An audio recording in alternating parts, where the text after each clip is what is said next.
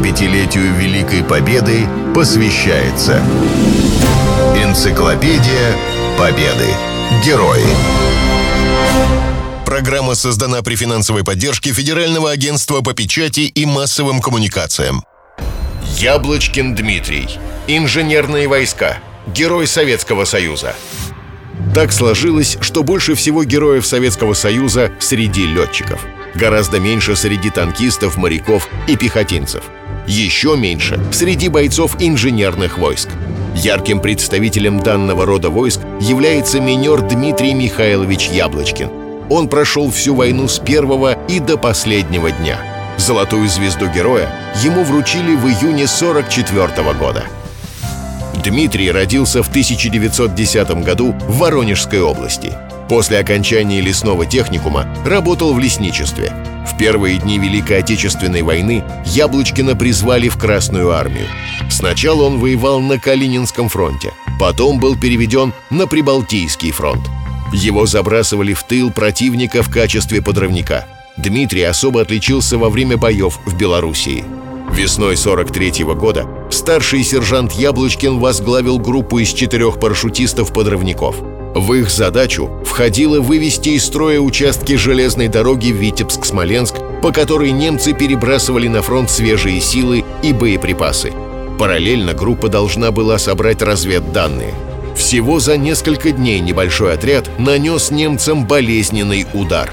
Впечатляющая статистика приведена на сайте «Герои страны». 16 мая на перегоне Заболотинка к рынке группой Яблочкина был подорван эшелон противника в 28 вагонов, груженный боеприпасами и продовольствием. В результате был разбит паровоз, 5 вагонов, 8 вагонов повреждено. 20 мая на железной дороге Витебск-Орша был взорван резервный паровоз. 22 мая группа Яблочкина взорвала эшелон противника в 32 вагона, в результате чего были разбиты паровоз, 10 вагонов и две платформы. 23 мая на автостраде Витебск-Смоленск Яблочкин взорвал две телефонно-телеграфных линии в шесть проводов в каждой. Летом 43 -го года группу Яблочкина вновь забросили в тыл врага. На этот раз операция для Дмитрия Михайловича едва не закончилась трагически. На сайте «Бессмертный подвиг» подробно описаны события тех дней. В июне группа отправилась на очередное боевое задание. Поначалу все шло по плану, но, как это часто бывает, в самый неподходящий момент в плане обнаруживается пробел. В этот самый момент операции Яблочкин оказывается отрезанным от группы. Завязалась перестрелка – Несмотря на численное превосходство врага, сержант принял бой и даже смог уничтожить порядка 10 гитлеровцев. Он был ранен сам и в итоге пленен. После допроса его повели на расстрел. Немецкий офицер выстрелил в упор, но пуля прошла вскользь.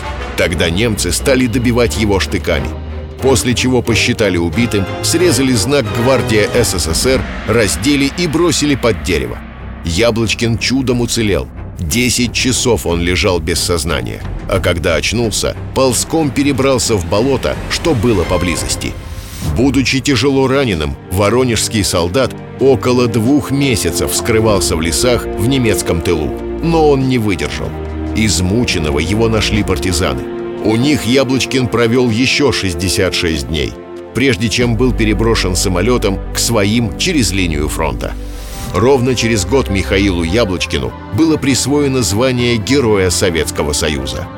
Помимо медали «Золотая звезда» и ордена Ленина, Яблочкин награжден орденами Красной Звезды и Отечественной войны второй степени. После окончания войны Дмитрий Михайлович в звании младшего лейтенанта уволился в запас. Жил в городе Боброве, Воронежской области. Работал в лесхозе. Скончался в октябре 1982 года. После смерти в центре Боброва установили бюст героя. 75-летию Великой Победы посвящается Энциклопедия Победы. Герои. Программа создана при финансовой поддержке Федерального агентства по печати и массовым коммуникациям.